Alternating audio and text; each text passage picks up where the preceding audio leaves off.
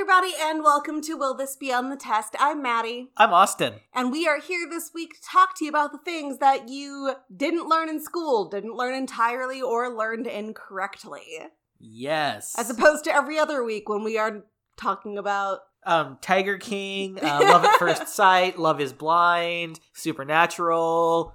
Uh, those things are actually one of those things is actually written into my piece today. Okay, I don't want to know, but I really want to know. I can't wait to find out what. it's pop- a really minor reference. Ooh. Now, it might sound a little different. Part of our sound buffer system broke, and we either need to fix it or replace it. But we're still here. You can still listen to us week after week. We are on week 31 now, I think. I don't even know anymore. It's time has lost all meaning. Yeah, that's actually kind of how I feel these days, too. Like, we are in week five or six of the self distancing. Straight up don't know anymore. I do know that today is Sunday. The only reason I know what day of the week it is is because I still work nine to five, Monday through Friday. I only know it's Sunday because I heard the church bells because those are automated now and they just happen. They've been automated forever. I know, and that's the only reason I know it was Sunday is because I heard the bells, the tintinnabulation of the bells.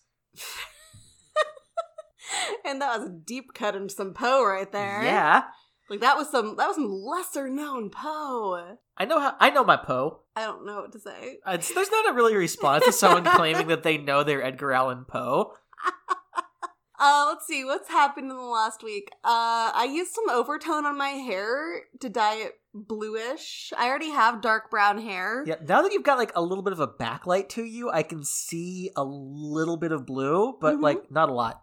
And we had our anniversary, we've been married for four years. We posted the first ever pictures of us on our Instagram. So if you were wondering what we looked like, you can Prepare to be disappointed.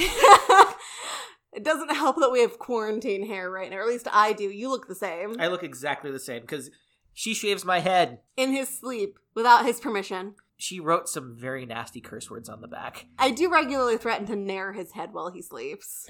I would. l- I already look like a baby, and if I have to like shave my face to wear a mask, I'm going to look like a double baby. What is a double baby? It's basically a giant man child. It's like two babies if you smooshed them together. Okay, Austin, giant man child is Donald Trump, and I don't think there's anything you could do that would make you look like Donald Trump. We've got some sweet potatoes downstairs. I could just mash them up and rub them all over my face until I'm kind of orange. Oh, he comes up. Well, his regime comes up during my topic today. Ugh. We had our we had our anniversary, and oh, there's a cat up here now. Say hi, Draco. Draco doesn't say hi. He's the quiet boy. Draco has been like trying to do my job for me over the last week. Like he keeps jumping on my lap and trying to cl- type on my computer. Yeah, um, you know how some people are talking about how their pets have taken over as like their coworkers?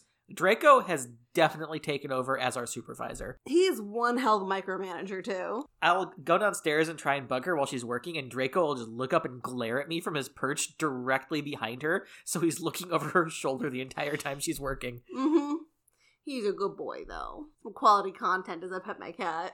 Up now he's climbing up. He's climbing up. He's gonna knock over the microphone. I can, Draco, just- I can sense it. come on, get down. Come on. Draco. We could move him. We are the superior species because we have thumbs and for no other reason. He's such a good boy. He is a good boy.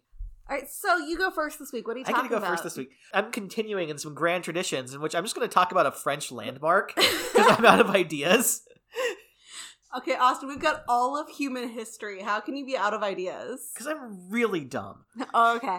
So I'm going to talk about. It's actually the most iconic French landmark, which we learned surprisingly little, little, little about because it's just kind of there Okay. and it's on everything. And when you think of France, what do you think of first, other than smelly cheeses and rude people? The Statue of Liberty. Yes, actually, the Statue of Liberty does come up because I'm going to talk about the Eiffel Tower, Okay. which uh, built by Gustave Eiffel. He also designed like the interior structure of the Statue of Liberty that keeps it up. His company did that too, and he built the Eiffel Tower, the most iconic French thing there is. It is a 1,063 foot tower. Uh, it was built by Gustave Eiffel's company in 1889 as part of Paris's World Fair. That's Um, the extent of my knowledge on the Eiffel Tower. It uh, surpassed the Washington Monument as the tallest structural structure in the world when it was built, and it would be the tallest structure until 1931 when the Chrysler Building was completed in New York City, the greatest city in the world. I was hoping you'd start singing Hamilton. You're missing so many things today. No, I got it. I got it. Uh, in the year 2015, nearly 7 million people paid to visit the Eiffel Tower. But you can see it. But this is like people who paid to climb it and go up inside of it and do stuff because you still have to pay to go up the Eiffel Tower. Actually, you have to pay to go to Stonehenge.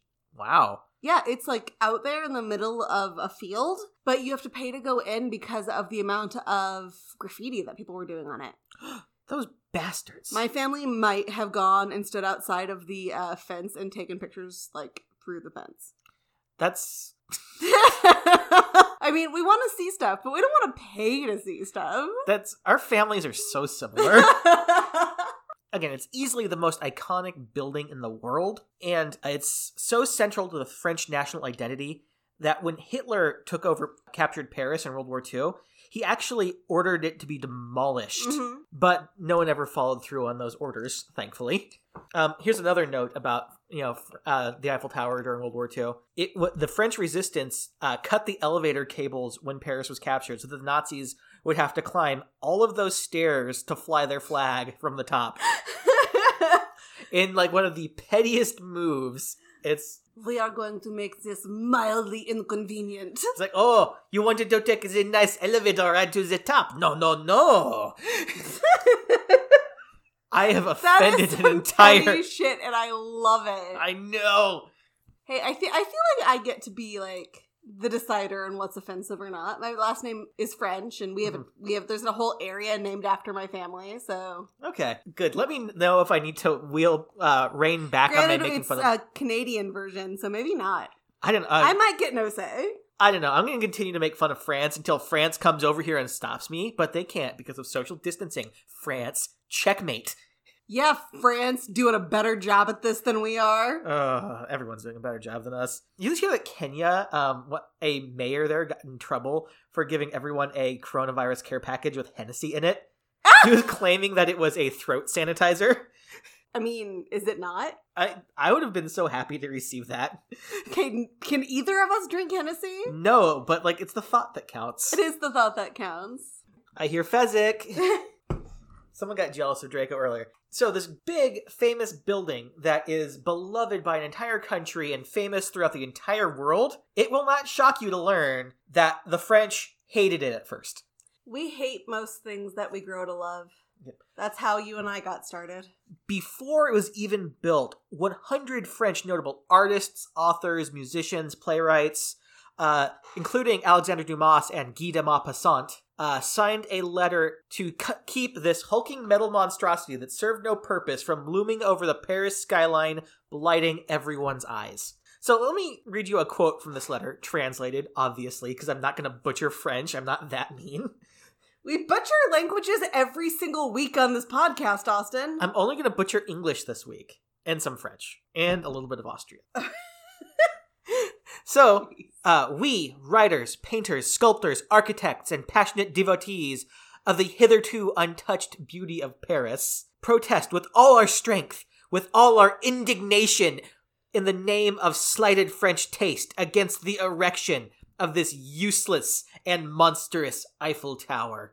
To bring our arguments home, imagine for a moment a giddy, ridiculous tower dominating Paris like a gigantic black smokestack, crushing underneath its barbaric bulk Notre Dame, the Tour Saint Jacques, the Louvre, the Dôme Les Invalides, the Arc de Triomphe, and all our humiliated monuments will disappear in this ghastly dream.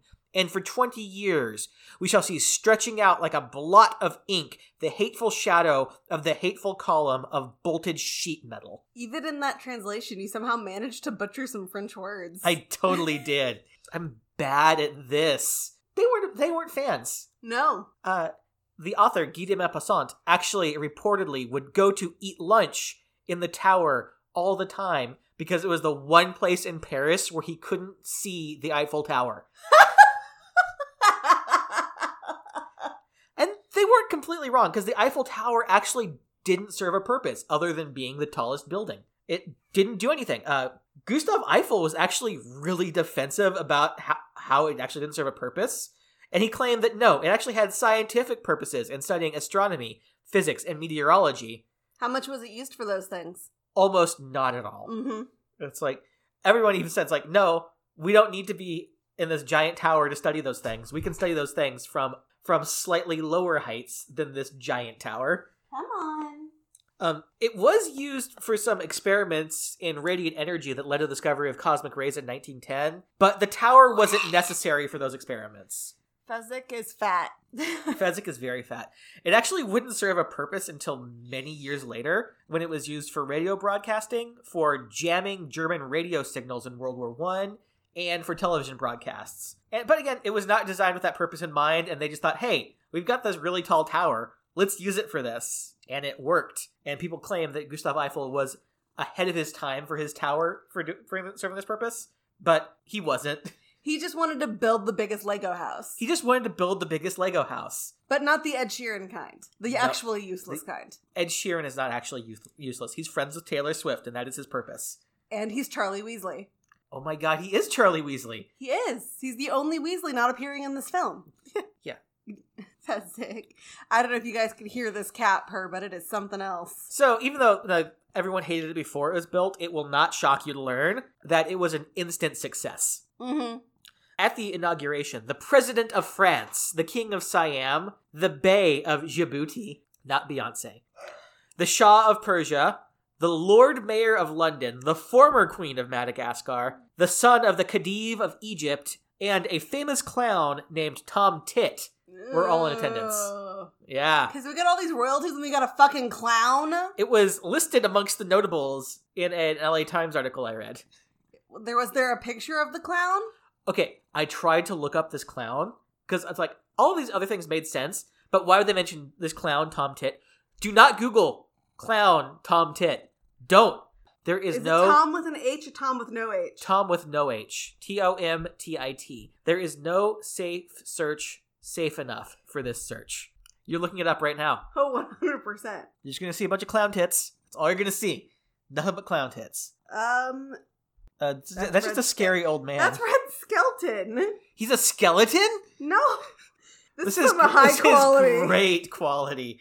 No, actually, I think- like, I think no, he- no. When I'm looking at Tom Tit, I keep coming up with Red Skelton. Huh. When was the All I Tower built? all I got was um 1889. Yeah, it's all I got was like, weird. literally Like, just pictures of Red Skelton. I just got weird like references to English folk songs. I feel like whatever article you read was making fun of you. Maybe that's just Joaquin Phoenix. That's not Joaquin Phoenix.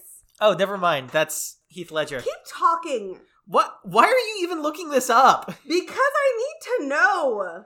This there are things man was not meant to know. Yeah, that's the article I read. I think that's the only mention of Tom Tit. Did the LA Times just make up a fucking clown for this article? Probably. God damn it, LA Times. You're off my list of reliable sources. But the elevators weren't working yet when they had their big inauguration, and it took an hour for the delegation to make it up the stairs to the top. Uh, most people stopped on the first or second level to visit the shops and the restaurant and just look out at the general view. That's what I do. Yeah.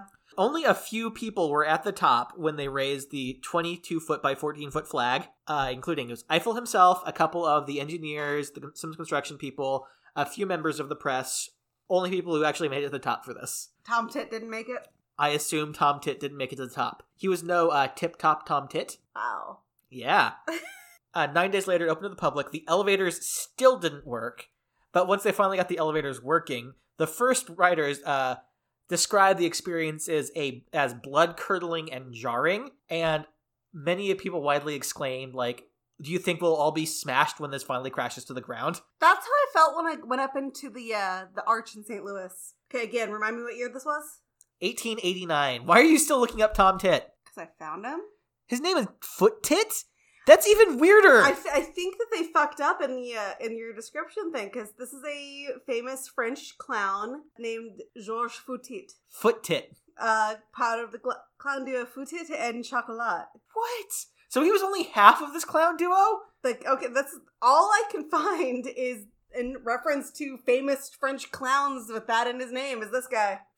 Now, granted, he might not have been French. Man, this has been a train wreck of a fucking episode. All because I mentioned a clown and someone cannot let clowns go. She loves clowns. I hate clowns. You have an entire box of clown dolls. Ah, I'm gonna stop looking at George Foottit now because it gets worse. it gets You can't just leave it at that. His uh, partner was named Chocolate for a reason. Oh, oh, oh, oh. Lots of famous people visited it during the expedition. Uh, Thomas Edison actually went there, gave Eiffel a phonograph, and signed the guest book. So did uh, Wild Bill because he was in the Paris World's Fair with his Wild West show. No, the tower was only supposed to stand for 20 years. Well, I think the arch was supposed to stand for a short time too. If it was built for a World's Fair, it was never supposed to last. Yeah. It was actually designed for the purpose of being torn down. Me too. But it had proven to be successful as a broadcast tower at that point, and it was still a popular tourist attraction, so the city elected to keep it. Um, so that was it at first. But then, in 1925, a man named Vis- Victor Lustig tried to steal the Eiffel Tower. Sorry, tried to sell the Eiffel Tower. I like the other version better. In 1925, Victor Lustig tried to sell the Eiffel Tower twice. I actually know about this.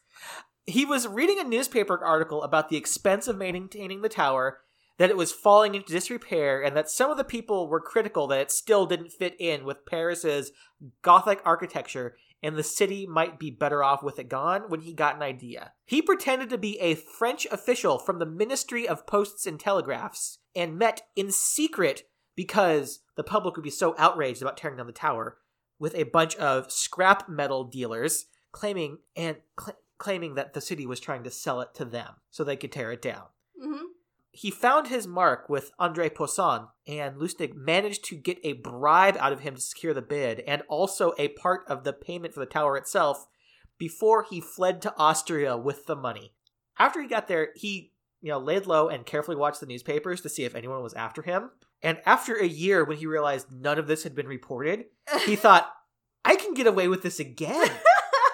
So he went back to Paris and tried to pull the exact same stunt, but this time someone reported him to the police, and he had to flee to America to escape. Seems about right. But don't worry, um, I could probably have done this entire thing on, on just on Victor Lustig, uh, because when he got to America, he went on to con Al Capone. hmm He started a colossal counterfeiting ring, and he escaped from prison multiple times until he eventually died of pneumonia in Alcatraz. I actually considered doing Al Capone as my topic this week. Wow, we could have had some overlap. I could have. Yeah, his his entire con against Al Capone was like, "Hey, I've got this brilliant scheme in which I'm going to take fifty thousand dollars and I'm going to turn it into so much more." So he got Al Capone to give him the money, and he just took that money, put it in a safety deposit box. and then used it for essential oils. Then he no, he just left it. Then he grabbed all the money originally, came back to Al Capone and says, "Hey, my entire plan fell through. It didn't work. Here's all of your money back. I'm so sorry this didn't work." And Al Capone was so shocked that someone was being honest with him and was returning the money and not trying to run off. He gave him five thousand dollars to tide him over until he found his next scheme. Jeez. Yeah. That's awesome. So yeah, that was my little thing about the Eiffel Tower. I told you it was a short one this week. That except, was short. except you know we looked up Tom Tit for ten minutes. so are you ready for some questions? sure. All right. Will the initial unpopularity of Eiffel Tower be on the test? Yes. Will the fact that it served no purpose be on the test? Yes. Will the fact that it was only meant to be temporary be on the test? Yes. Will Lustig be on the test? I hope so. And will the clown, Tom Tit, be on the test? No, because he may or may not exist. I don't think he actually existed. J'accuse, LA Times. I'm gonna have to look into this. Like this is gonna be this is gonna be my my deal this week. Good. I'm, I'm glad. You've been running out of projects. We've been both, both getting a little stir crazy. I'm not out of projects. I I just don't want to do them by myself. Yeah. Like I look around my house and I'm like, oh, this was so clean and now it's not. I'm tired of cleaning the same spot over and over and over. That's exactly where I am. we should hire a Robot. robot like like Rosie from the Jetsons. That technology exists. Elon Musk. We You've have, made. we have a uh, a little vacuum dude. Yeah, but ours is so stupid. yeah, you know how they're supposed to like have sensors that keep them from going down the stairs. Ours was like goodbye cruel world and pitched itself down the stairs, but it's worked better ever since. And it's just like watching it, like once its batteries run low, watching it try and make it back to its little charger is the most pathetic thing I've ever seen. It's it very makes me sad. it makes me angry watching this stupid robot trying to make it home and I do not understand why. Maybe it's because it's not as great it's as so the, loud. and it's maybe it's just because it's not as great as the science robots NASA has. Yeah, but we really should actually just get started on our projects again. We've gotten kind of lazy. Like, you know, we had that initial surge of we're here anyway, let's just get stuff done. And now we're kind of getting back into our old bad habits, so we need to get that surge back. Let's. You know what we need? Lieutenant Surge. We need surge. We need Surge Cola. Surge Cola! It's back. I saw it at QuikTrip. Why didn't you bring me home some Surge Cola? Because you're already like this. I don't need you more energetic and ramped up. I am so tired, I just want to take a nap. Okay, maybe I should have gotten you a Surge Cola. Like, my Coke Zero I have right now just is not cutting it. but we love you, Coke, and would love it if you sponsored us. Yes. And also Elon Musk. Um, if you do make a robot butler, um, we'll test it for you and talk about it on our podcast. Mm-hmm. Because we're fairly certain that you listened to it. Remember last night when I was telling you that I'm smarter than Elon Musk? Why were you smarter than Elon Musk? What was the I I remember you telling me this, but I blocked out the rest of your sentence probably out of like self-preservation. I was watching Big Bang Theory and they were talking about how Elon Musk has this theory that we're all just characters in some super racist video game. And I came up with that thought when I was five. I remember sitting in my bedroom when I was five with playing with my dolls and then having this realization that I could be some kind of doll someone else is playing with. Ooh. Like I could be a character in somebody else's story or in somebody else's game. And I remember actually saying it out loud to myself. And if I could but I'm 5, which means that I'm smarter than Elon Musk because apparently he came up with this idea as an adult. Yep, that tracks. We're just all in Stranger Than Fiction, but it's a video game. I love that movie. Oh, there's a book. Sorry, there's a book. There's a movie starring Matthew McConaughey that's really bad called Serenity. That's basically Stranger Than Fiction, but it's a video game. And it's got Matthew McConaughey. It's got Matthew McConaughey as a fisherman. Oh my god, we watched a Matthew McConaughey movie a couple weeks ago. It was so bad. And we cannot figure out if the problem is Matthew McConaughey or the movies that he chooses. It's the movies that he was in in his rom com days. But he still does rom coms and shit. Yeah, and those are still bad. He's like, but is it him or is it the movies? Because, like, is there ever a time you've been like, yes, Matthew McConaughey? Yeah, I really loved him in Interstellar. I never saw that. It's because you have no heart. Which one is Interstellar? Uh, the one where they go to space. Oh, the only one. The only movie in history where they go to space. The one where they go to space, and it has Matthew McConaughey in it. Who else is in it? Anne Hathaway, John Lithgow, a robot, I feel like you're just naming random things now. Matt Damon. I have no idea what movie you're talking It's about. It's Interstellar. There's a It's like- black hole. Like I was thinking, like, okay, is he talking about the one with Sandra Bullock? And I'm like, Nope, no, that, that's Gravity. that, like that has George Clooney in it. I think. I was like, is that the one with Jennifer Lawrence? I'm like, no, because I think that was her. And That's Passengers Chris with Chris Pratt. Pratt. Okay, um, as you might have guessed by listening to these past episodes, I fucking love space. And hearing her talk about all of these really good space movies and not knowing the difference between them hurts my soul a little bit. Okay, though, that movie with Chris Pratt and Jennifer Lawrence, I've never seen it and I've heard it was terrible. It looks awful. But for some reason, for the last week, I've really been wanting to watch it. I don't know if it's because we're quarantined and we're the only people each other has to talk to or what. I think that might be it. We need to we um we've bonded over bad movies in the past. I feel like we need to watch another like really bad movie. Although we've been off of a bad movie kick because what was it you suggested we watch? Like twice now? Broadway HD. Yes, we got Broadway HD, the week long thing, the week long free trial. I think it's over now though. And so we're paying for it. And Austin, I've known him since we were 17, and he always made fun of me for being involved with musicals, and he hated musicals, musicals are bad, and blah blah blah. Well, it's because I like grew up with like the real shitty ones. The King and I. Oh, I fucking hated that movie. I love The King and I. I cannot stand The King and I. Now, were you watching the one with Jodie Foster and Tom Felton? Because that could be the problem. Uh, granted, that wasn't the musical. No, that was it. Was the super old one with the white guy and like dressed as an Asian guy? Yeah, that's not what we would be watching. This one does not have a white guy dressed as an Asian guy. Okay. But yeah, Austin, like, we went through the entire thing, and I was like, hey, what do you want to watch first? And Austin, who hates musicals, wanted to watch Pippin, It's because we had just watched The Birdcage and I wanted to see what Fosse was all about. and now he knows. I was not impressed. You've seen Pippin fussy, before, fussy. though. I, you, I know I have. I remember nothing of it. It was the first show I ever did any stage management work on. And the k- fucking kid kept disappearing. Like, he kept running off, and we had to go find him right before he had to come on for his last scene. He was, ugh, children. And then he was like, I want to watch She Loves Me. And like, you, you've chosen them almost every time that you were awake when I put on the put on that channel. Yeah. You've chosen the musical. I have. Which one's been your favorite? Uh, she loves me. Mm-hmm. Falsettos was good, but based on the opening number, I thought it was like a bunch of guys plotting to kill somebody, not a jarring look at the AIDS epidemic. Okay, nine out of ten musicals these days are a jarring look at the AIDS epidemic because everything. Oh is God, rent. is the newest Nunsense. Rent, rent, rent, rent, rent. We're not gonna pay rent because everything is rent.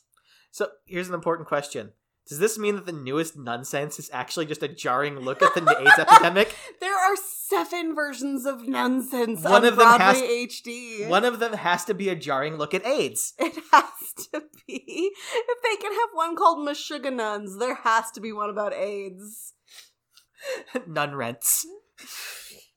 Anyway, today I am here to talk to you about a topic I've been avoiding so far Ooh. because it seems too on the nose with what's been going on. But this past week, several people in several states decided I don't like being locked in my house, so I'm gonna go protest. I'm gonna go put my face up against the window of places and I'm gonna get within six feet of each other and I'm gonna block ambulances from getting to the hospitals because my freedoms. So I got mad. So I'm covering the Spanish flu today. Ooh. My sources are history.com, healthline.com, USA Today, Denver Post, and influenzaarchive.org, not Wikipedia. You didn't use Wikipedia. I didn't use Wikipedia today. Are you just like? Are you just flexing on me now? I'm using Rage and a few sources today because I am so mad at these people. Like, they know how this disease is spreading and they're either being willfully ignorant and choosing to not believe it's real, or they know it's real and don't care because for some reason they think they're invincible and other people deserve to get it if they get it. They blocked ambulances from getting to hospitals. You literally killed people. People are dead because of you. It's as simple as that. You are a bad person. Okay, we are definitely filled with rage. So before we get into it, there is one major thing I want to clear up. Our so-called leadership has been referring to the current can- pandemic as the Chinese flu, or my personal favorite, the Kung flu. Ugh. Yeah. I always forget about that one. And they're like, it's okay because the other one was called Spanish flu because it started in Spain. No, it didn't. It started in Kansas. It started in goddamned Kansas. The first case happened on March 4th, 1918, when Private Albert Gitchell of Fort Riley, Kansas, which is right outside of Manhattan, Kansas, where K State is, started showing cold like symptoms, including a sore throat, fever, and headache. By noon, over a hundred other soldiers on the base were reporting symptoms. But, you know, God forbid we call something the American flu. So it was ultimately called the Spanish flu for two reasons. The reason that they like to tell you is because Spain had an inordinate number of people die, which is true. And if we were going to be naming this after a country like that right now, it would be the Italian flu. But pretty soon it's going to be the American flu. But the real reason, Austin, the real reason it's called the Spanish flu is because, unlike Britain, unlike France, and unlike the United States, Spain still had freedom of the press during World War One and actually reported on it, while we did not. Oh, damn! We actually put a gag order on our press at the time, as did Britain and as did France, about what they could and could not speak about. Spain did not. So people were like, "Oh, this all is this is all happening in Spain because Spain's reporting on it. We're not reporting on it, so it must not be happening here." Wow. Yeah, so we actually eliminated a good portion of freedom of the press during World War One. Did you ever hear about that in school? I, di- I didn't hear about that in school. I read about it since then, but I didn't know that that's the reason that's the Spanish flu is because Spain is just, you know, more free than America. Yeah, Spain was neutral during World War One, and so they actually did reports on stuff. Right now, we are trying to put gag orders on the media once again by refusing to answer simple questions, Trump, and giving false information, Trump, and telling people to not listen to certain news stations, Trump. We are basically getting rid of freedom of the press all over again during another pandemic. We're doing an awesome job here, guys. Hello! Draco's back. Rico says, I hear mom being angry. I'm here to make it unangry. He thinks we're fighting because you're mad at me. Or you're mad at you're mad at America. God damn it, Austin. Why did you cause the Spanish flu? It's you know, I had a free weekend and I was like, man, what would happen if I just mixed all of these like, you know, viral cultures together and shook them up real hard? You would That's- get that polio virus you got a few years ago. I was patient zero for like this weird polio plague that paralyzed some kids. They're fine now. They're think. fine now, I hope. You weren't patient zero. I was like, it, it's like I got this, I got sick while we are on vacation, and then like a week later, we started hearing about all of these kids getting this disease, and like it was bad. Yeah, and you had similar symptoms, but not the same set of symptoms. Yeah, I didn't like you know get paralyzed. Well, you also weren't the age where you got people got paralyzed. They don't know how old I am. We have talked multiple times about how old we are in relation to Chrissy Teigen. First of all, Mark is twenty four. So, like COVID 19, the Spanish flu looked a lot like the regular flu, just a really bad strain of it. A lot of our current protesters are running around saying, it's just a cold or it's just a flu, which is what people did back then too. and I'll admit, even in the beginning, I thought people were freaking out a little bit too much about this because of how many people every year who get the flu and die of it. But I've changed my tune since then because, you know, facts. Uh, we have more solid information now. And also because, unlike the flu, nobody chose to not get vaccinated against this. Now, I'm not saying you deserve to die of the flu if you don't get the flu vaccine. I'm not saying that at all. I'm saying you had a choice you made, unlike with COVID 19. Another major difference between the Spanish flu and COVID 19 is that the Spanish flu was less discriminate in who it hit. It didn't matter if you were young or old, didn't matter if you were healthy or vulnerable, you were a target except for a couple of small groups, which I'll get into. Have you noticed though, like how right now people are actually taking comfort in the fact that it's only killing old people and people with immunocompromised bodies? Yeah, that's That's been kind of fucked up. Yeah, it's like, oh well, it's only killing these Oh, people. God, like I don't know actually which politician said this. I'm just assuming he's Southern because you know fuck the South. He said, you know, I'm pretty sure that the greatest generation would be fine with dying of this disease if it meant saving the economy. what bums me out is I have seen Facebook posts by elderly people who said like, and they were talking about triage situations where it's like, please give if like. Please make sure that I don't get the equipment. Make sure a younger person does. And I'm like, we shouldn't have to be making those decisions. No, what's not? You know what countries aren't making that decisions? Like countries that actually have decent healthcare. like the uh, Scandinavian countries. Yeah, Yeah, that's the thing. Is like, and now now states are having to battle for who gets medical supplies. Oh yeah, they are in bidding wars over ventilators. It's it's pathetic. It is pathetic. Kansas hasn't gotten any. I'm not surprised. We can't compete with California and New York. It's not that. It's that we have a Democrat in charge. Oh yeah. One who actually is like, no, fuck you, and we're actually imposing stuff. That's probably why Kansas is also getting some of the protests. Well, in Kansas City, which is technically Missouri, but, But Trump doesn't know that. Trump that. doesn't know that. no, it's okay. You think that we're exaggerating? He doesn't know that. Every time he's in Kansas City, he talks about how great it is to be in Kansas, and, and he's never is- been in Kansas. Say there is a Kansas City, Kansas. He's just never been there. All right. Anyway, so despite how fast the uh, Spanish flu was spreading, it was wartime. So despite us going, huh, look at all these Americans who are sick. Let's send them to Europe. Yay! So within the next two months or so, three fourths of the French military and one half of the British military was infected because of us. And these are the guys we were on the same side as. The first wave, however, was not especially fatal, even when compared to the regular flu. People would feel like shit for three days, then they'd get better, for the most part. And then as the summer hit, cases began to calm down. People started to think, oh, this is over. But that's not what was happening. The disease started to mutate instead. Now, one of the key things, if I'm understanding everything I read correctly, is that for a disease to mutate, it needs to stay alive. It needs to get passed from host to host so it can kind of learn how to adapt. Now, in some cases, the disease gets stronger, in some cases, the disease gets weaker. Mutation is normal, it's not an X Men scary thing. Every disease Yep. mutates, period. Every single one, even the ones we have vaccines for. And there is no reason to believe that a vaccine will not work on a mutated version of a disease. But the disease needed to be passed from host to host to mutate. So the disease began to calm down, but it had gotten into enough people for it to realize, oh shit, here's how I survive. And it came back bigger, faster, stronger. Yeah, it's basically it's the It's the subsequent generations of viruses that were better suited for survival were the ones that managed to pass on their traits and infect new hosts. In the fall, they began to see a version that could kill a perfectly healthy person in their mid 20s within 24 hours of symptoms setting on. Whoa. In August 1918, military ships brought this version of the flu to France, Boston, and Freetown, West Africa from Britain. And the second wave began. Not only could the second wave kill within 24 hours, it defied the rules of the normal flu. Now, the normal flu, and this is true today, kills the very young, meaning under the age of five, and the very old, meaning over the age of 65. Now, I know that there's a 66 year old out there going, I'm not very old. I'm talking in statistics. I'm not talking about you, Gam Gam. but that's how the bell curve works. This had a W curve. Now, a W curve means that people under age 5 and under were going were killed. People ages 25 to 35 were killed and people over 65 were killed. If you were an older child or a teenager or what we would consider middle age now, you were less likely to be hit. Whoa. W curve, nobody knows why to this day. Hmm.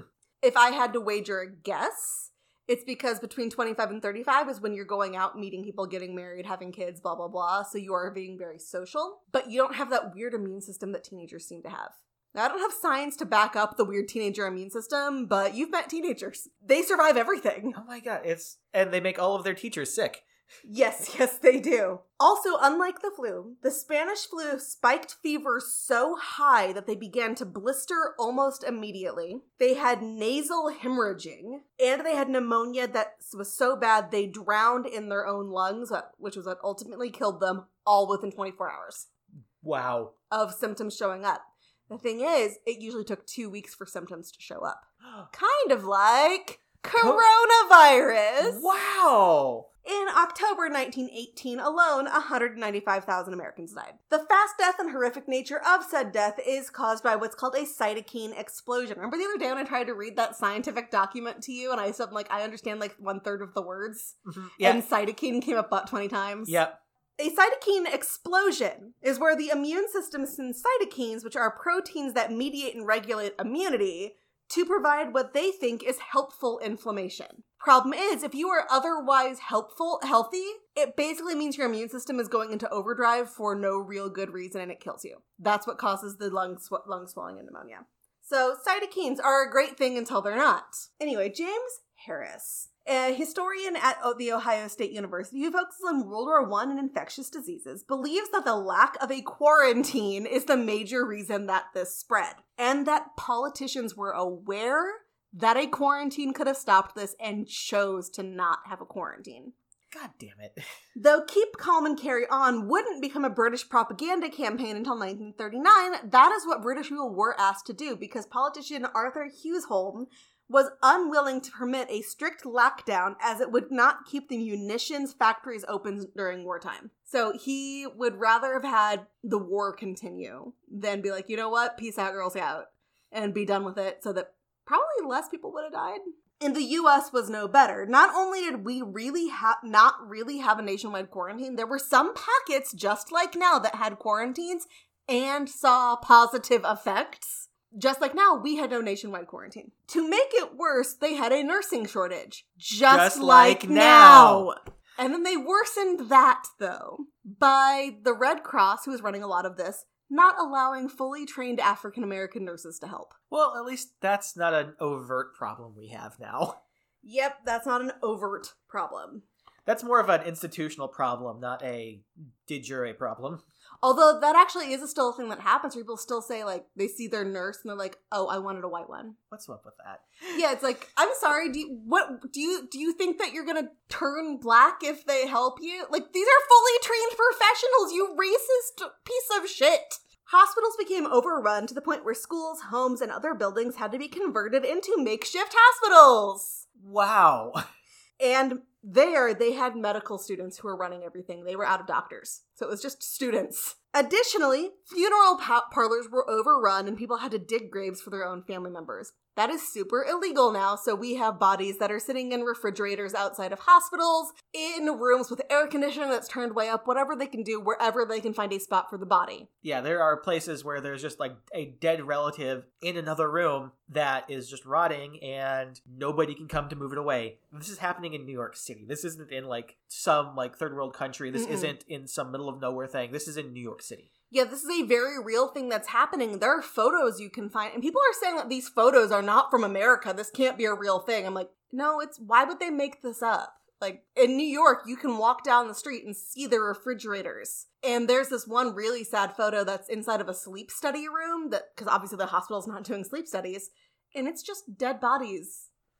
Just They- like they've turned down the air in that room as cold as they can. And What if one of them wakes up? Imagine the sleep study information they're getting off of that person. Jesus, that would be awesome. forgot that this dude was in there for a sleep study and he wakes up amongst dead bodies? That's Oh man. Oh. Congratulations. I think we just wrote the next Saturday Night Live sketch. No, no, I don't think even they would go that far. Oh, They God. have a line that they have not crossed since the 1980s. yeah. Remember the 80s when there were no rules? Oh, yes. So, th- though we knew about vaccines by this time, remember I actually mentioned this Yeah. back, I think it was the Tituba episode, maybe? So, we knew about vaccines. Vaccines actually did exist for other diseases, but sorry, I've got the hiccups. By this point, they didn't have the tools to develop one for this particular disease. It was just too small to be seen, even by microscopes. And you can't battle what you can't see unless you're Sam and Dean Winchester. Well, they had they have ways of cheating. I told you though. Wait, maybe that was the original version we tried to record. Either way, I told him that Supernatural was going to find a way to come up this time. Yes. It's like now all we need is Tiger King and we have them all. or some Downton Abbey. oh, Downton Abbey. Well, I mean that's like going on during this time. I can't remember. Didn't one of them die of it? Oh yeah, it No. was it was Matthew's fiance. Yes. She died. Spoiler alert for a, from a show from eight years ago. Yeah, I think we're safe. We are beyond the statute of spoiler limitation. Back then, some p- individual places began to put quarantines in place, tell people to wear masks, and shut down places like schools, churches, and theaters during the Spanish flu. So when people say, we've never before been told we couldn't go to church, they're lying. That's a big lie. Well, they're not lying. I hate I hate the way the, the liberal use of that word. And I mean liberal as in the adjective, not as in the noun. Yep. Um, lying is intentional. Spreading false information is not necessarily intentional. People probably don't know that they are spreading false information when they say this has never happened before. So this is not on precedent. Libraries were also told they couldn't lend books. Yep. And this is all varies by location, of course. And people weren't allowed to spit, like on the ground, which I'm a big fan of. I hate seeing people just like walk down the street and spit. My ex used to do it, and it made me so mad every single time. See, I I grew up around a lot of people who who who used like chewing tobacco. Mhm. They'd spit all the time. So I'm kind of like inoculated to spitting. But people who just spit for just just walking down the street and spitting on the sidewalk. Like people walk there. yeah, it's gross. So in New York City, Boy Scouts patrolled the streets. And whenever they saw somebody spit, they would hand them a card that said, You are in violation of the sanitary co- code. I love that. Boy Scouts serving a purpose. So what you're saying is we need to make cards that say you are in violation of the sanitary code and just start handing them out whenever we see people. oh my god, we are watching. Well, I guess like throwing them at people from six feet away. we were watching that global together. I actually mentioned it someplace later, but whatever it was called, concert yesterday. Yeah. And there were these photos of these major cities like New York and London and Rome and Venice, and they are completely empty. These streets were totally empty. And sometimes I sit and watch live cams from big cities to see what it looks like there because I love traveling. I've been to all these major cities, and you can't walk. Like you have to just kind of hold still and wait for an opening usually. When I was watching a live cam of, of Times Square, I was like, Austin, I can't believe this. And I like turned it to him. We saw one car and two people in the entire like five minutes we were watching. The and I we're pre one of the cars was a cop car. Uh, yeah, for the cop car was just sitting there. I'm talking Yeah. about one that was just driving. No, that one driving was a cop car. Oh, the other, the Yeah. other cop cars. Yeah. But if you look out your window at where we live, people constantly driving everywhere. Like it's not not quite business as usual, but it's pretty busy. which goes which is pretty telling because most of the deaths in our area are from a very specific part of our neighborhood. Although are they, I don't think they're letting people in and out, are they? They are. They are. They are. Yeah, I I saw them I saw people from there walking. Uh, yeah. Um, most of the deaths have been from very nearby us. You go shopping, you've seen it, It's bedlam. and it's one thing at the stores. Now you expect there to be people at the stores because you gotta eat. You've seen what it's like when you drive down the street. Like, there's no way every single one of these people is out doing something essential. No. Anyway, so Philadelphia, there is a meme going around saying that Philadelphia decided to quarantine and then decided to unquarantine to boost morale, and then everybody died two days later. That is all incorrect. Philadelphia tried to pretend from the beginning that there wasn't a problem to the point where they had a parade that was already planned on September 18th, 1918. What on earth was this parade for? Oh, something to do with war bonds or something. I didn't Oh, write okay. that down. Within 10 days, so not the two days that is on the meme, within 10 days, a thousand people were dead and 200,000 were sick. That is double the number that was at the parade. There were not 200,000 people at the parade. There were something like 100,000 people at the parade, who then spread it to other people. Six months later, over 15,000 were dead. Again, not two to three days later, six months. The disease needs time to incubate. St. Louis, though, on the other hand, Go St. Louis! St. Louis said, fuck this, and immediately closed schools, movie theaters, and banned public gatherings. Their peak mortality rate was one eighth the peak mortality rate of Philadelphia's. Good good job, St. Louis. You are making up for the awful, awful quality of your Cardinals fans. I was raised in the Cardinals. The Cardinals are a fine team, but oh my god, they have some of the just like nastiest fans. Although, granted, I was I was raised to be a Red Sox fan, but I was raised going to Cardinals games because I lived in St. Louis. But you know, go Sox. Royals for life. So, Sox for life. By the winter, they thought it was finally over. So, obviously, the third wave began. This one started in Australia in January 1919 and ended up back in the US and Europe. And in fact, it's thought that President Wilson got Spanish flu during negotiations in April in 1919. The mort- mortality rate was just as high, but the end of the war stopped allowing the disease to, sp- to spread as widely and as quickly. It is believed that over 500 million people, or one third of the world's population, got this disease by the end of the two years it was active. So, in two years, one third of the population got it. The number of deaths is to believe to have been 50 million, with 675,000 in the US alone. By comparison, there were only about 40 million total casualties between injuries and deaths in World War I itself. Wow. 500 million people got Spanish flu. 40 million got hurt or died during the war. Fewer than died of Spanish flu. Between 2009 and 2010, 12,000 people in the US died of swine flu. This is less than one third of the number who died of coronavirus in the last two months in the United States. We've had uh, 39,000 deaths as of today in the United States from coronavirus. In the full year that swine flu was active, there were 12,000.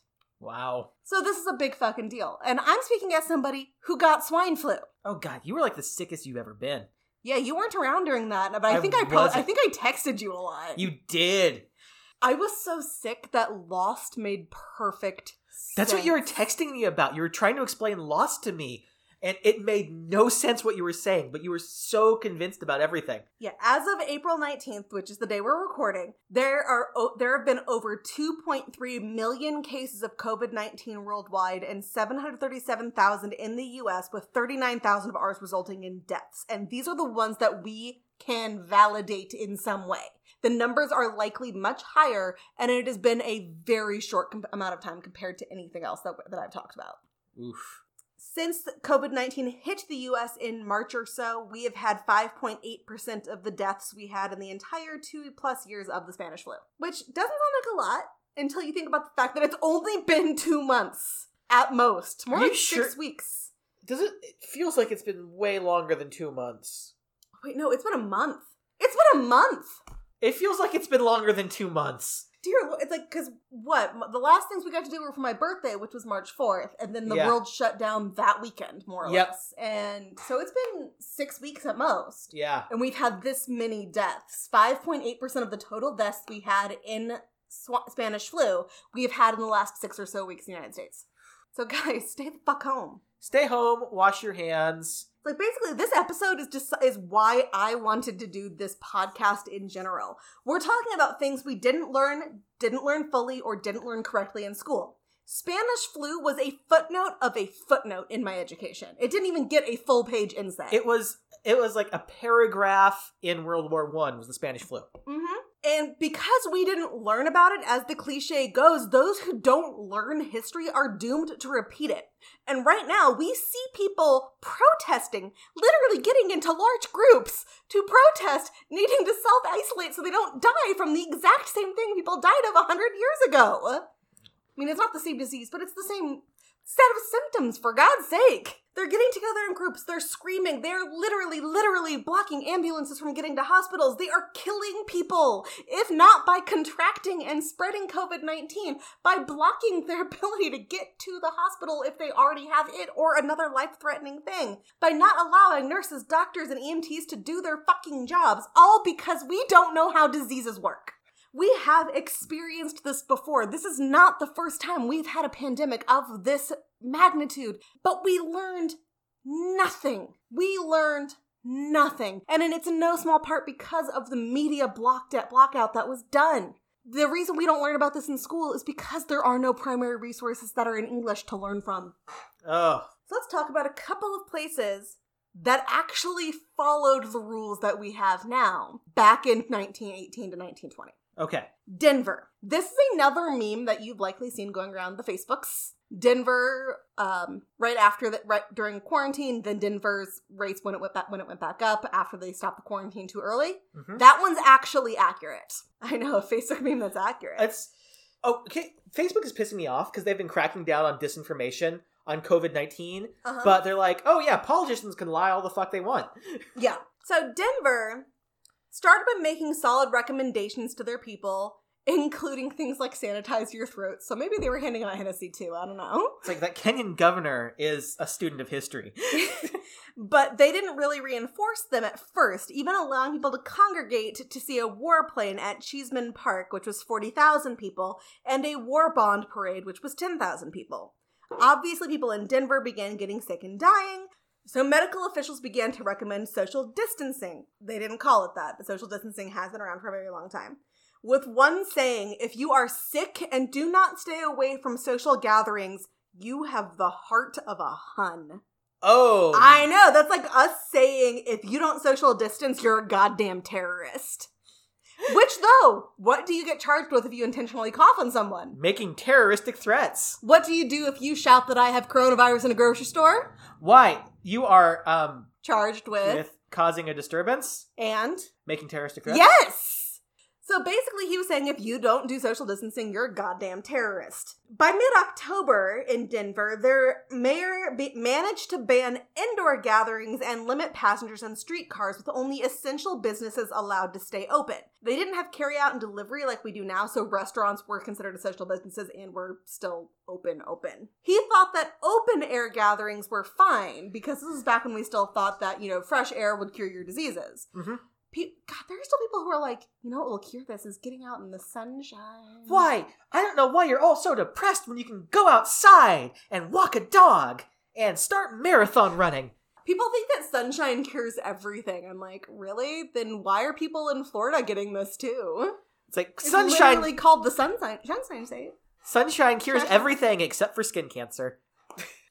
and everything else. Yeah. Um, sunshine can cure your vitamin D def- deficiency, and that's about it. There is evidence that being out in the sun can help with mood altering effects, but that is because of vitamin D being a mood altering vitamin. Uh, even with him still allowing the, the open air stuff, their curve began to flatten. But then business owners started to say, this isn't worth it. So less than a month later, he relented. And two weeks after that, 22 people died in just one day and thousands were sick. So 10 to 14 days was the germination period for this, just like it is with what we have now. The incubation period. Thank you. So two weeks later, everybody's dying again. I was, I, this was World War One. They might have been calling it the Germination period to blame the Germans. Maybe. So he had to reimpose the restrictions. 200 miles away, though, there's a town called Gunnison. Gunnison saw this and went, oh, fuck this, and completely locked down the town immediately. They didn't even have a case yet. And so, if you showed up in their town, you were immediately put into quarantine.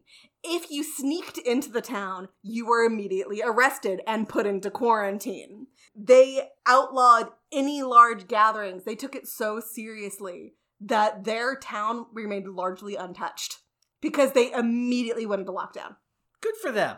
Gunnison is still there, and as of March 29th of this year, they had the highest number of cases per 100,000 people of coronavirus in Colorado. Dude, it's like they it's need not to their fault. They need to reanimate that mayor from back then and put him in charge. Well, it's not their fault. They are a ski town, and people would not cancel their ski Oh. vacation. It goes back to the fact that airlines won't let you cancel, hotels won't let you cancel, so you've got these trips planned and you're out thousands of dollars. And before March 29th, we still didn't really understand how big of a deal this was. So Yeah. it's not Gunnison's fault. But Gunnison, like their mayor is like, we've done this before, we're just have to go back to doing this again and hope that, and that was, you know, almost a month ago now, three weeks ago. Hopefully they've gotten it under control. Another good example is San Francisco. I love what San Francisco did, and then I hate what they did not do, and all this. So basically, uh, they resisted for a long time.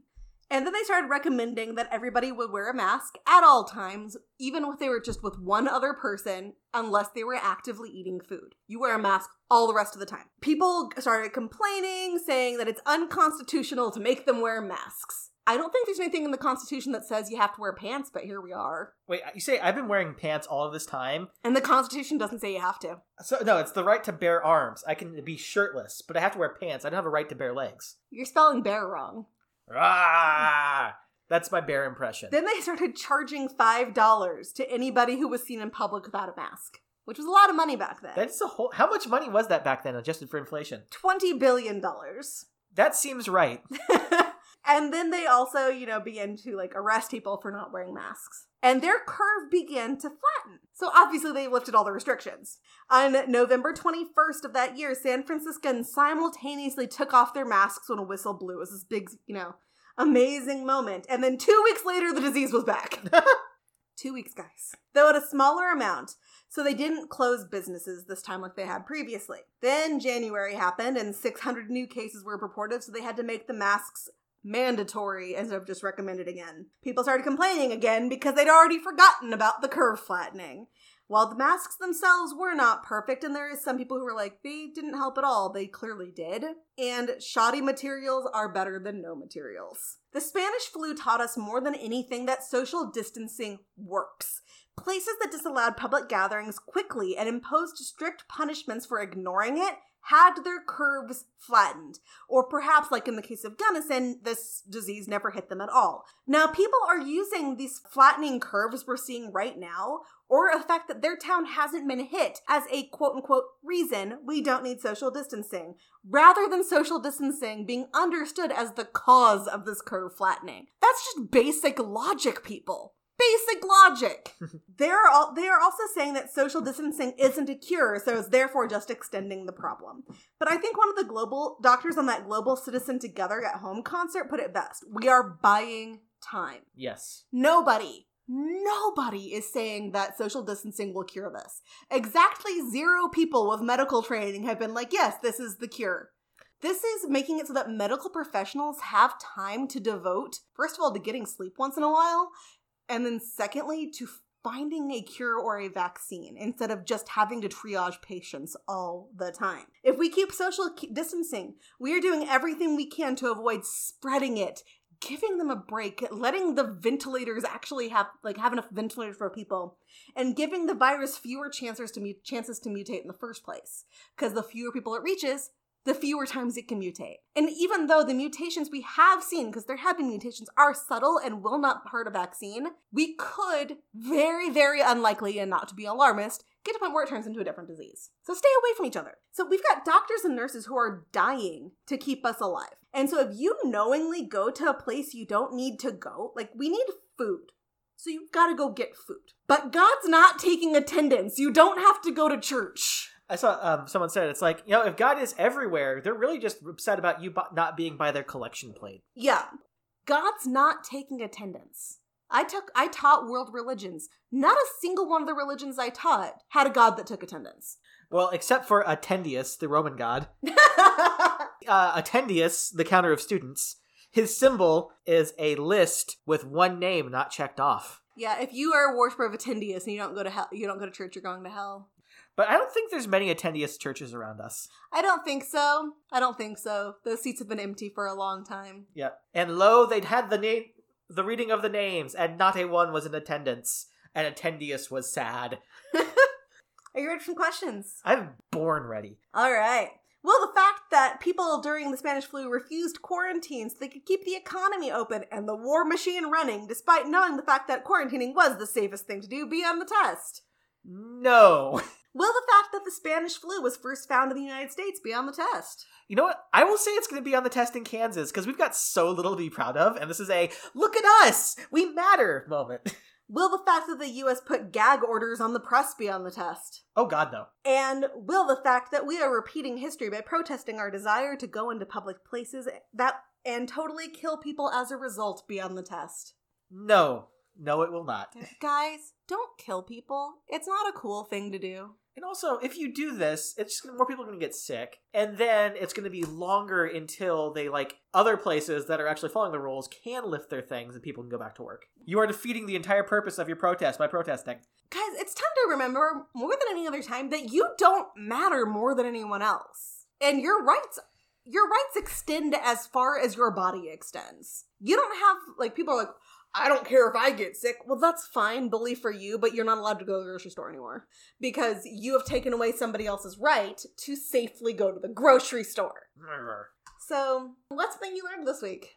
Other than the fact that I am full of rage about everything. Uh, I no, I didn't learn that this week. I've known that for four years, longer than that.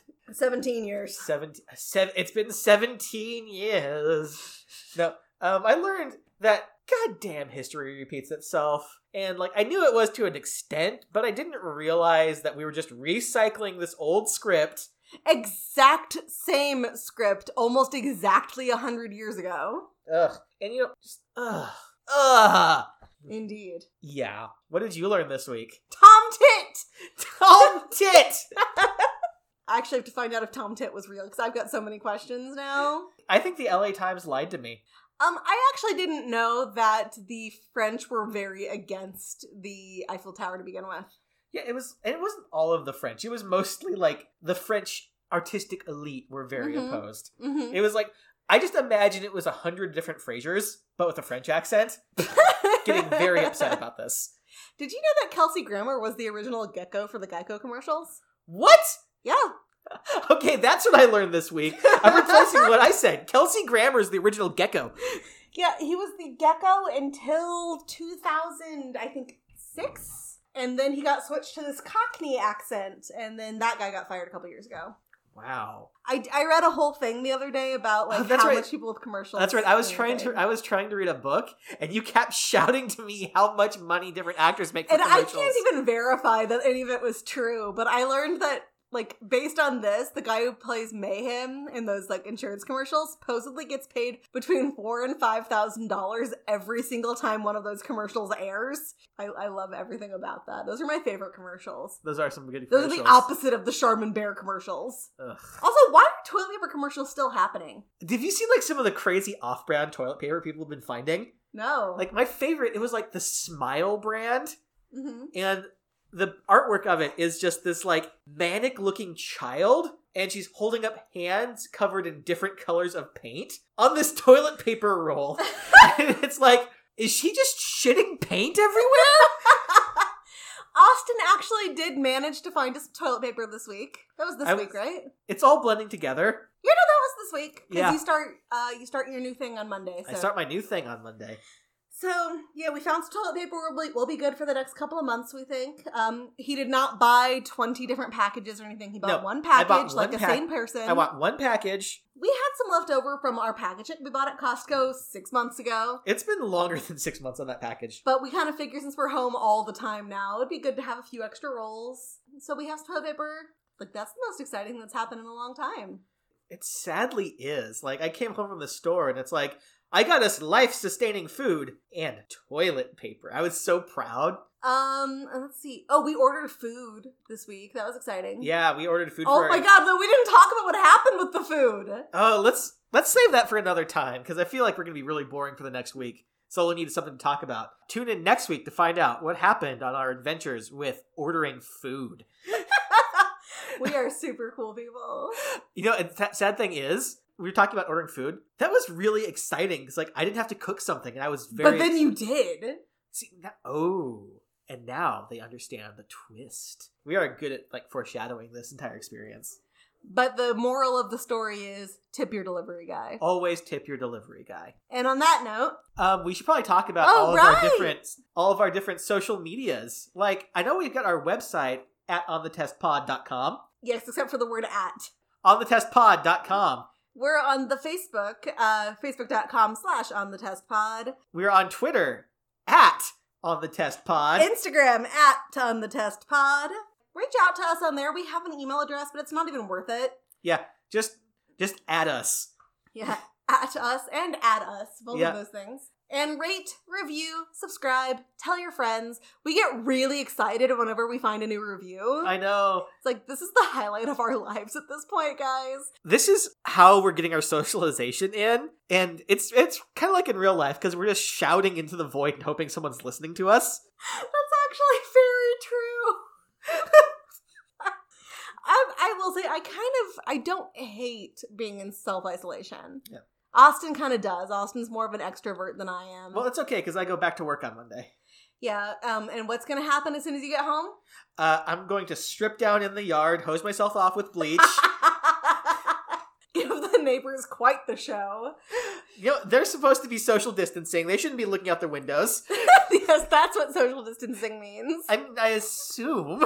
My work is still having us all work from home. We are aware of how lucky we are in the grand scheme of things. Yeah. So tip your delivery people. Wash your hands. Wash your hands. Be extra nice to the grocery store clerk because their job sucks in a normal time.